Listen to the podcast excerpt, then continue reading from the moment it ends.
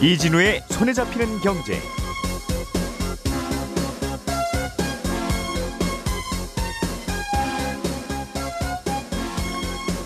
안녕하십니까 이진우입니다. 스마트폰이나 스마트워치 같은 IT 기기에는 운영체제 OS가 있고 그게 있어야 돌아가죠. 어, 자체 OS를 사용하는 애플을 제외한 대다수의 제품에는 구글이 만든 OS, 즉 안드로이드가 들어가고 있는데요. 우리나라의 공정위가 이렇게 구글의 OS 점유율이 전 세계적으로 높은 건 이른바 구글의 갑질 때문이다라는 판단을 내리고 2천억 원대의 과징금을 물리기로 했습니다. 어, 우리나라 공정위원회가 이런 결정을 내린 이유와 배경 어떤 것인지 자세히 좀 들어보고 짚어보겠습니다. 미국의 민주당이 전기차 보조금 지급과 관련해서 어제 법안을 하나 발의했는데 전 세계 여러 전기차 업체들이 크게 반발하고 있습니다. 어떤 내용이 들어있는 법안이길래 논란인 건지 이 내용도 들여다보겠고요. 최근에 생활형 숙박시설이라고 하는 어, 이른바 주택도 아니고 주택이 아니라고 하기도 애매한 그런 형태가 화제가 되고 있는데 이것처럼 주택은 아닌데 주택 목적으로 사용이 되는 편법 분양이 꽤 늘고 있다는 소식 함께 살펴보겠습니다. 9월 15일 수요일 손에 잡히는 경제 광고 듣고 시작하겠습니다. 오늘의 뉴스를 프로파일링 합니다. 평일 저녁 6시 5분 표창원의 뉴스 하이킥.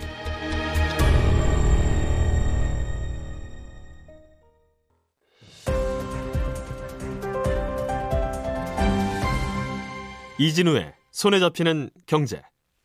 예, 경제 뉴스들 정리해 드리겠습니다. 행복자산관리연구소 김현우 소장, 손에 잡히는 경제 박세훈 작가, 그리고 오늘은 에셋플러스의 김치영 경제뉴스 큐레이터까지 세 분 함께합니다. 어서 오세요. 안녕하세요. 자, 오늘 김큐가 준비해 오신 소식. 네. 어, 우리나라 공정거래위원회가 네. 구글한테 과징금 2천억 원을 부과했던데 뭐가 잘못했던 거냐 물어보니까 구글이 파편화 금지 계약이라고 하는 걸 거래업체들한테 강요했다. 네네 설명하더군요.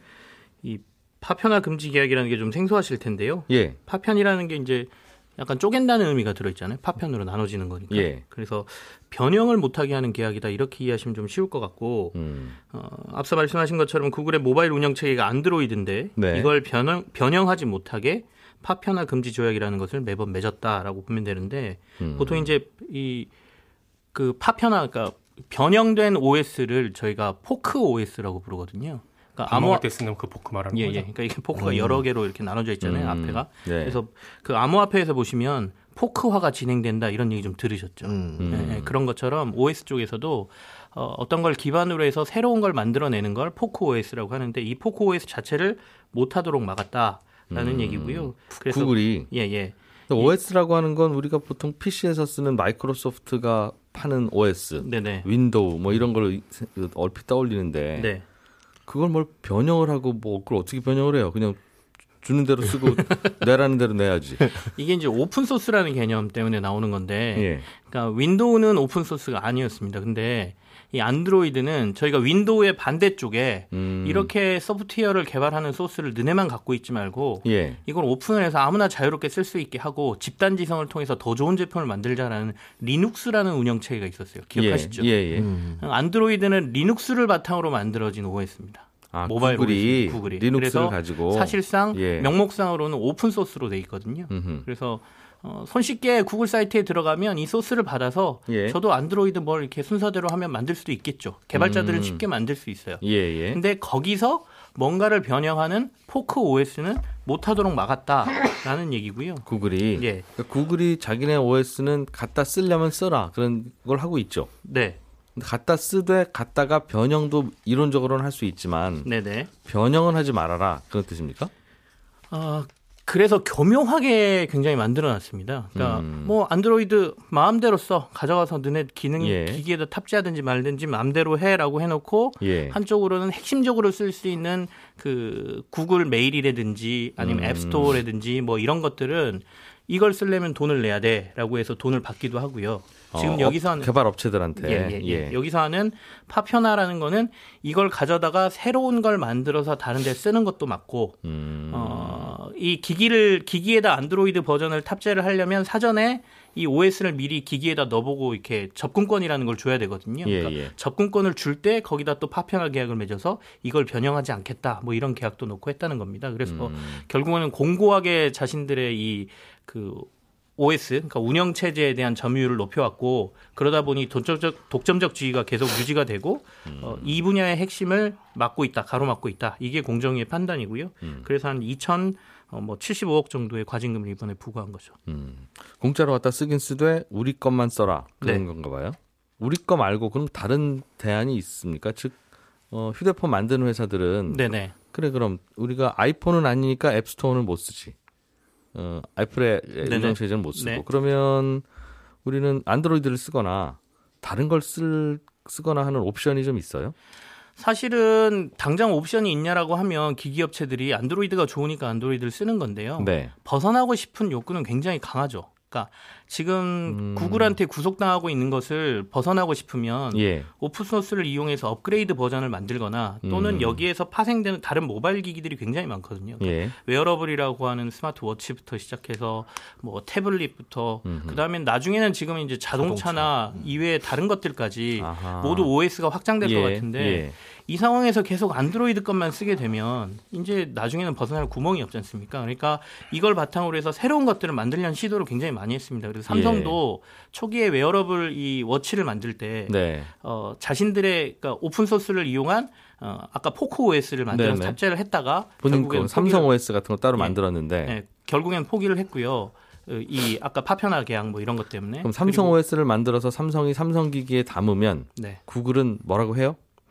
어, 삼성 OS가 아니라 안드로이드 기반으로 해서 포크 예. OS를 만들었는데 너 예. 파편화 계약을 통해서 이거 안 하기로 했잖아. 아, 그럼 구글 OS도 쓰지 마 예, 앞으로. 계약할 때 그렇게 돼 있잖아. 그러니까 아. 못 쓰는 거죠. 그러니까 구글에서 만든 웨어러블 기기에 OS를 또 받아서 쓰게 된 거죠. 음. 그리고 어, 아마존 같은 경우에도 예전에 킨들이라 그래서 태블릿 기반으로 이렇게 책 볼 수 있는 기기를 예, 만들어서 예. 거기 OS를 LG전자하고 같이 또 안드로이드 기반의 포코 OS를 개발을 했었거든요. 음. 근데 그거 자체도 다른 데서 다 받아들이지 않으면서 결국엔 이 파편화 계약 때문에 시장 자체가 아, 진입이 묘- 불가했던. 상황이었죠. 그 예, 예, 예를 들면 라면으로 예를 들면 우리가 만든 라면을 언제든지 공짜로 갖다 끓여 먹긴 먹되 네. 딱 우리가 써준 그 레시피로 끓여 먹든가 아니면 거기에 뭐 파나 계란 넣고 그런 거 끓여 먹으려면 다시는 우리 거 못 먹을 생각해라. 그렇습니다. 아, 그, 그 얘기죠, 그러니까. 네네네. 아, 그러다 보니 딱 고라면 그 레시피대로만 그죠. 라면은 이제 다른 없다. 대안들이 워낙 많아서 그렇긴 하지만 예. 이쪽 소프트웨어 OS 쪽에는 음. 사실 애플하고 지금 안드로이드 두 진영밖에 없고 예. 어, 애플 같은 경우에는 open source가 아니고요. 예. 안드로이드는 open source라는 점이 차이는 음. 있는데 교묘하게 구글이 open source인 척하면서 네. 어, 온갖 아. 규제를 다 걸어서 오픈 알겠어요, source가 알겠어요. 아닌 겁니다. 네. 그러니까 open source인데 왜 다들 안드로이드만 쓰지? 그럼 오픈해서 다른 것도 쓸 수 있을 텐데. 네네네. 그걸 들여다 보니까 어, 다른 거 쓰기만 써봐. 문제 이런 걸 하고 있더라. 네네네. 아. 그러면 우리나라에서만 구글이 이런 것도 아닐 거고 말씀하신 대로 뭐 전 세계에서 다 그럴 텐데 그렇습니다. 그걸 우리나라 공정위가 그러지 말아라 구글이라고 말하면 네. 구글은 당, 당신이 뭔데요라고 할 수 있을 것 같은데요. 맞습니다. 그러니까 예. 이게 2011년도부터 구글이 좀 정책을 이 파편화 조약을 넣으면서 금지 네. 조약을 넣으면서 시행을 하기 시작했거든요. 그러다 보니까 국내에서만 한 게 아니라 전 세계적으로 이게 구글이 자신들의 독점적인 지위를 유지하기 위해서 만들어 놓은 것이고요. 예. 어, 이게 2018년도에 유럽 연합에서도 한번 그 공정위 같은 곳에서 파편화 조약 등에 대한 벌금으로 43억 유로를 맞은 적이 있어요. 음. 우리 돈은 한 6조 원 정도 되거든요. 예. 그리고 게임 회사 중에 좀 유명한 에픽 게임즈라는 회사가 이제 포트나이트라는 게임을 개발한 회사인데 네. 이 회사가 구글을 상대로 이 파편화 금지가 음. 미국의 셔먼법이라고 해서 독점 방지법 위반이라고 해서 또 소송도 걸고 네. 하는 상태이기 때문에 약간 우리나라도 상징적으로 음. 지난번에 이제 in-app 결제 방지법 나온 것처럼 예. 이런 거대 IT들의 독점을 좀 막고자 하는 의지를 음. 좀 드러낸 것 같고요. 일단은 우리나라에서 네. 근데 구글 입장에서는 이게 좀 부담스럽겠어요. 그러니까 구글이 우리나라에서 그런 식으로 어, 영업하지 말아라는 건데 이게 아, 기기, 하드웨어 기기 만드는 회사들하고 충돌하는 거잖아요. 네네네. 그런데 하드웨어 기기는 대체로 우리나라 기업들이 맞습니다. 전 세계적으로 네. 많이 만들지 않습니까? 그러니까 선두권에 나서서 우리나라가 그런 이유는 삼성전자나 뭐 LG전자는 이제 저거는 포기하긴 했지만 음. 스마트폰은 포기하긴 했지만 예. 기기를 만드는 회사들이 우리나라에 많다는 것도 작용을 했을 것 같고요. 음. 아까 말씀드렸지만 앞으로 자동차부터 다른 쪽으로 확산이 돼야 되는데 예. 구글이 계속 이럴 경우에 어, 종속돼 있는 문제를 해결해야 되겠다는 의지도 좀 담겨 있는 것 같은데 그래서 어, 구글 쪽에서는 이 open source 소프트웨어의 공유지의 비극이라는 거를 극복하기 위해서 우리가 이런 정책을 하고 있다라고 얘기를 합니다. 무슨 말이죠? 그러니까 오픈했을 경우에 질 나쁜 소프트웨어들이 많이 만들어진다는 거죠. 우리 거를 기반으로 해서. 예. 실제로 삼성이 웨어러블 기기 처음 내놨을 때 음. OS가 좀 엉망이라는 얘기 굉장히 많이 들었거든요. 예. 소비자 입장에선 좋은 거 쓰고 싶은데 예. 그런 걸 방지하기 위해서 우리는 이런 걸 해놓은 거다라고 얘기를 하고 있고 그거야 소비자가 알아서 판단하는 문제지 왜 그걸 그리고 어, 바로 항소하겠다는 의지도 밝혔으니까요. 아. 앞으로 조금 더 길게 이어질 것 같습니다. 이거 참 요즘 공정거래법과 관련한 논란은 이걸 이렇게 들으면 이런 거 같고 저렇게 들으면 저런 거 같고 어, 아무튼 재밌기는 해요. 어, 근데 이거 만약에 그렇군요. 구글이 네. 과징금 안 내겠다. 그리고 만약에 최악의 경우에 한국에 그럼 OS 안 판다. 이럴 수도 있지 않아요? 근데 워낙 제조사가 삼성이 강해서 음. 이게 삼성의 OS를 안 판다는 얘기도 구글이 하기가 좀 힘들 거라는 것도 공정위가 좀 보- 생각한 거 아닌가라는 뭐 생각은 있는데 어, 구글 쪽에서는 어쨌든간 법제도를 통해서 항소를 했으니까요. 이 부분에 대해서 불복할 가능성이 굉장히 높습니다. 왜냐하면 이거 EU가 그때 과징금 때렸을 때 구글이 네. 어떻게 나왔냐면 그래 그러면 EU 니네 우리 OS 쓸 때마다 사용료 내 이런 식으로 맞섰거든요. 음, 지금은 공짜로 주는데 네, 기기당 음. 뭐 40달러 이런 식으로 책정해서 할 테니까 네 이렇게 나왔고 음. 그랬더니 또 EU에서는 그래 그럼 우리 뉴스 사용료 니네 내라 이렇게 또 맞섰거든요. 아 구글 포털에 그렇습니다. 어, 검색창에 들어가는 뉴스 우- 예. 우리 우리 우리 어, 유럽의 언론사들이 만드는 뉴스는 쓰지 마. 네. 아. 이게 세계 정부가 있으면 세계 정부에서 이런 결론 내리면 따를 텐데 예. 과연 따를까 각자 정부가 해서. 다 다르니까. 네. 알겠습니다. 박 작가님이 갖고 오신 소식도 재밌네요. 미국 민주당이 전기차 보조금 관련한 법- 법안을 하나 발의했는데 네. 전기차 만드는 회사들이 깜짝 놀랐다 이 법안을 보고 법안 내용 보면 놀랄만도 합니다. 뭐 어떤 내용이에요? 이번에 하원에서 발의한 법안 보면요. 미국에서 생산된 전기차 사는 사람들에게 세액 공제 해주겠다는 거거든요. 세액 공제 그렇습니다. 예. 여기까지 들으면 그게 왜뭐 놀랄 일이야? 오히려 좋은 일이지? 하실 예. 텐데 좀 더 구체적으로 들여다보면 일단 미국 영토 안에서 만들어진 전기차를 사야만 890만 원 정도 공제해 줍니다. 예. 그러니까 현대기아차가 우리나라에서 만든 후에 미국으로 수출한 전기차는 세액 공제 안 되는 거고 음. 미국 안에서 만들어진 전기 자동차에다가 미국에서 만들어진 배터리가 장착돼 있다. 그러면 추가로 60만 원 정도 더 공제해 줍니다. 예. 합치면 950만 원이죠. 그리고 이제 이 부분이 이제 중요해지는데 미국 내에 자동차 공장이 있으면서 노조가 있는 자동차 회사가 만든 전기차를 사면 앞서 말씀드린 공제 금액 950만 원에다가 추가로 520만 원을 더 공제해 줍니다.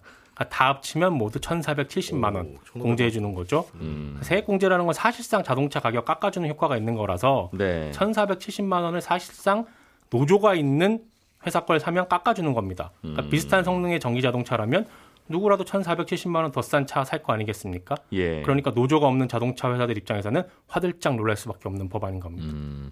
그럼 순수 미국 차가 일단은 혜택을 많이 받겠네요. 그리고 그 회사에 노조가 있으면 더 혜택을 받고 그렇습니다. 테슬라가 못 받습니다.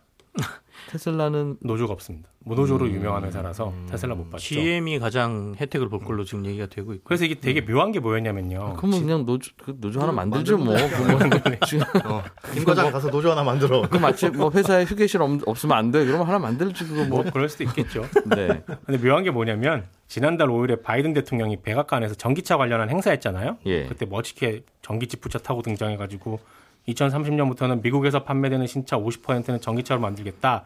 이렇게 외쳤던 행사였는데 이 자리에 초청된 GM, 포드 그리고 스텔란티스는 자동차 노조가 있어요. 가입이 네. 돼 있습니다. 예. 이 회사들은 미국 정부의 지원을 받는 거고 음. 이 자리에 참석 못했던 테슬라를 비롯해서 일본의 혼다, 토요타, 벤츠, BMW 이런 데는 지원 못 받습니다. 왜냐하면 음. 이 회사들은 무노조 경영 원칙을 지금도 고수하고 있거든요. 네.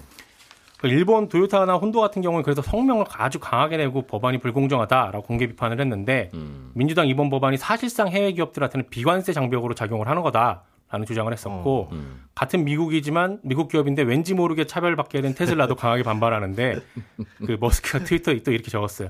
이번 법안은 포드와 자동차 노조 로비스트에 의해 위반된 거다. 음. 아주 강하게 반발하고 있습니다. 이게 이런 법이 통과됐다는 게 아니라 이런 법을 만들면 참 좋겠네라고 발의만 했다는 거죠. 발의가 됐고 아마 오늘이나 내일 안에 네. 통과가 될 건데 아마도 통과가 되지 통과가 않을까 된다고요 이런 게 아 정말 싶습니다. 이거 우리나라도 왜 테슬라가 우리나라 전기차 보조금 다 받아가냐라는 네. 논란이 있었을 때 있죠. 이게 뭐 국산차 우대하는 그런 보조금이 아니라 네. 친환경이니까 보조금 준 거다. 네. 그러니까 테슬라가 돌아다녀도 우리나라에 그 배기가스가 줄어들지 않겠냐. 그러니까 그 대가로 주는 거니까 네. 그 차가 미국에서 온 차건 유럽에서 온 차건 우리나라에서 만든 차건 전기차는 주는 것이다라는 concept이었는데 네. 이거는 친환경 이라서 주는 보조금이 아니라 네. made in America를 주겠다. 그렇습니다. 그러니까 국산품 보조금을 주겠다는 거네요. 그렇습니다. 그래서 왜 노조가 있고 없고가 왜 보조금 지급의 기준이 되느냐 이 부분에 대한 해석들이 나오는데 예. 바이든 대통령하고 민주당의 생각은 노조가 있는 회사들이 미국 회사들이니까 이렇게 보조금 지원을 해줘서 미국 전기차 자동차 시장에서 미국 회사들 점유율 높게 가져가는 게 1번 음. 그리고 이걸 통해서 노조가 아주 강한 자동차 쪽 노동자들을 자신의 지지 세력- 세력으로 만들겠다라는 네. 게 2번 일석이조의 효과를 거두겠다는 걸로 해석이 되고 있습니다. 그렇긴 한데 너무 좀 노골적인 게 아닌가 싶은데요. 어. 원래 그 WTO라고 하는 세계 무역 기구의 서로 규정에도 네, 너네 나라 기업이라고 너네 나라가 그 너네 나라 예산으로 이렇게 지원해 주면 네, 안 된다라는 네. 게 있잖아요. 있는데 음. 그걸 피해갈 수 있는 게 노조입니다. 아, made in America도 주고 네, 어, 미국 미국산 배터리를 붙여야 되는 것도 또 미국 얘기인 것 같고 그렇습니다. 그렇군요. 일주일에 햄버거를 뭐 다섯 번 이상 먹으면 준다 뭐 이런 것도 그렇지 않겠어요? 우리, 우리 그럼 예를 들면 근로자들 식- 식단에 김치가 세 번 이상 들어가는 자동차만 보조금 준다 그러면 결국 우리나라 건데. 네. 어, 어쨌든 점점 더 세상이 노골적으로 변하고 있군요. 정말. 그렇습니다. 아, 예전에는 마음은 굴뚝 같아도 이렇지는 못했는데. 중국 전기차 시장에도 좀 변화가 생기고 있습니까? 여기도 좀 전기차 시장이 큰데. 여기도 좀 노골적으로 변해가고 있는 것 같습니다. 예. 중국 중앙통신 보도를 봤더니 중국 전기차 시장에 중국 업체가 너무 많다는 거예요. 예. 그래서 몇 개나 되는지 찾아봤더니 아, 4월 기준으로 제조업체만 한 300개가 넘고요. 음. 여기에 딸린 중소기업 업체들까지 다 합치면 32만 개 정도가 있습니다. 네. 이게 너무 많으니까 그 우리나라로 치면 산자부 장관이 나서서 앞으로 이거 구조조정하겠습니다라고 얘기를 했어요. 그, 그 얘기를 하니까 중국 전기차 업체들 중에 상장된 회사들 주가가 좀 떨어지기도 했는데 도대체 왜 이거 구조조정을 하려고 하느냐라고 봤더니 이것도 이제 해석인데 예. 다양한 회사들에게 주는 정부 보조금을 줄이고 될성 부른 떡잎들을 키우겠다. 그래서 한 세네 개 정도로 줄이겠다라는 게 정부의 목표라는 네. 해석이 나옵니다. 예. 대표적인 게 한 니오, 뭐 리오토, 샤오펑 이런 회사들인데 결국은 이렇게 줄인 다음에 지금 big tech 업체들 같은 경우에도 중국 정부에서 국유화를 좀 시도하고 있지 않습니까? 예. 중국 전기차 업체도 몇 개 될 만한 곳들을 밀어주고 음. 결국에는 국유화로 가지 않겠냐. 그걸 위한 사전 음. 작업이다라는 해석들이 나오고 있습니다. 자, 김현우 소장님, 네. 아파트에 대한 투기를 막으려고 이런저런 규제를 좀 강화하다 보니까 네. 어, 아파트를 즉, 즉 주택으로 분류되지 않은 마치 그러나 주택처럼 사용할 수 있는 네. 뭐 그런 것들이 그렇습니다. 틈새 상품이라고 해야 되나요? 뭐 풍선 효과라고 해야 되나요? 많이 나오고 있다. 맞습니다. 음, 지난번에. 예, 생활용 숙박 시설을 다뤘었죠. 그렇게 주택으로 쓰면 안 되는데 주택으로 쓰거나 뭐 편법으로 분양하는 사례들이 늘고 있는데 예. 최근에는 이제 지식산업센터라는 시설에서 그런 움직임들이 보입니다. 예전 아파트형 공장. 예, 맞습니다. 그러니까 쉽게 말해서 사무실, 공장, 기숙사 이런 게 한꺼번에 들어 있는 집합 건물이다라고 보시면 되는데 예. 여기에 입주해서 사업을 영위하게 되면 뭐 5년 이상 취득세나 재산세를 감면해주는 혜택이 있어요. 5년 이상 사업을 영위하면. 예.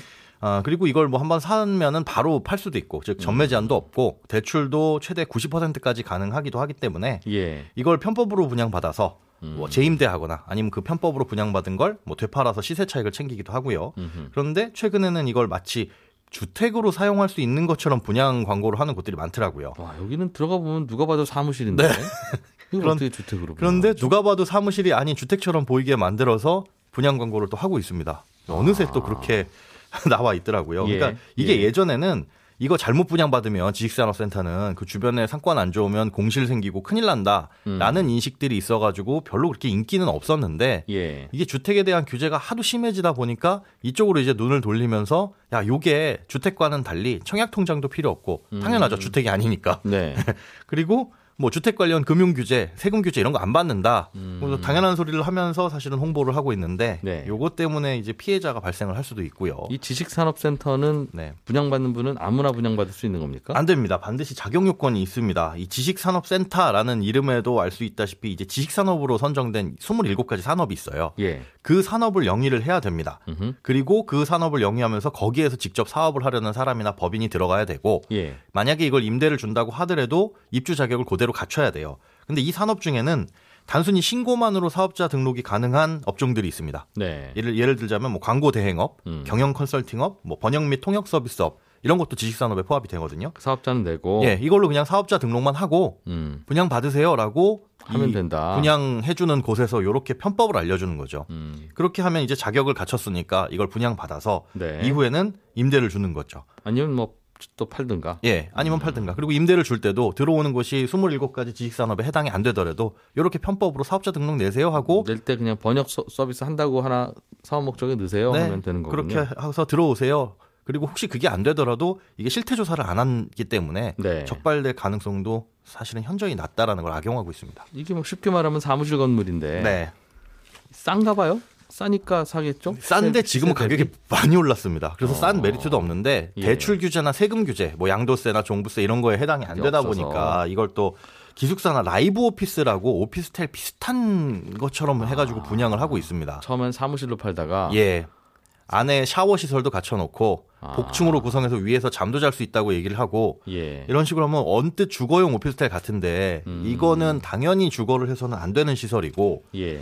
그 다음에 만약 이건 바닥 난방도 안 돼 있는 곳들이 많이 있어요 규제 때문에 예. 예, 당연히 난방도 안 되니까 주거함에 있어서 해도 안 되지만은 한다고 하더라도 하기도 불편한 어렵고. 내용들이 굉장히 많은데 지금- 본, 본인이 굳이 하겠다는 것도 잘못입니까? 그럼 난 편법으로- 불편하지만 예 네. 편법으로 분양받는 건 당연히 잘못이죠 음. 잘못이고 그래서 이걸 금지하는 법안이 현재 올라가 있기는 한데 예. 문제는 속여서 분양을 하는 곳들이 많이 있습니다. 이거 주거용 오피스텔처럼 어, 주거 하셔도 된다라는 식으로 지금 인터넷 광고들이 많이 나오고 있거든요. 음. 예. 그 속아서 잘못 알고 분양을 받으시는 분들에 대한 주의는 지금 아직까지는 필요할 것 같습니다. 음.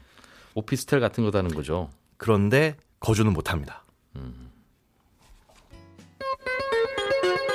예, 저희는 잠시 후 11시 5분부터 이어지는 손경제 플러스에서 다시 한번 뵙겠습니다. 고맙습니다. 이진우였습니다.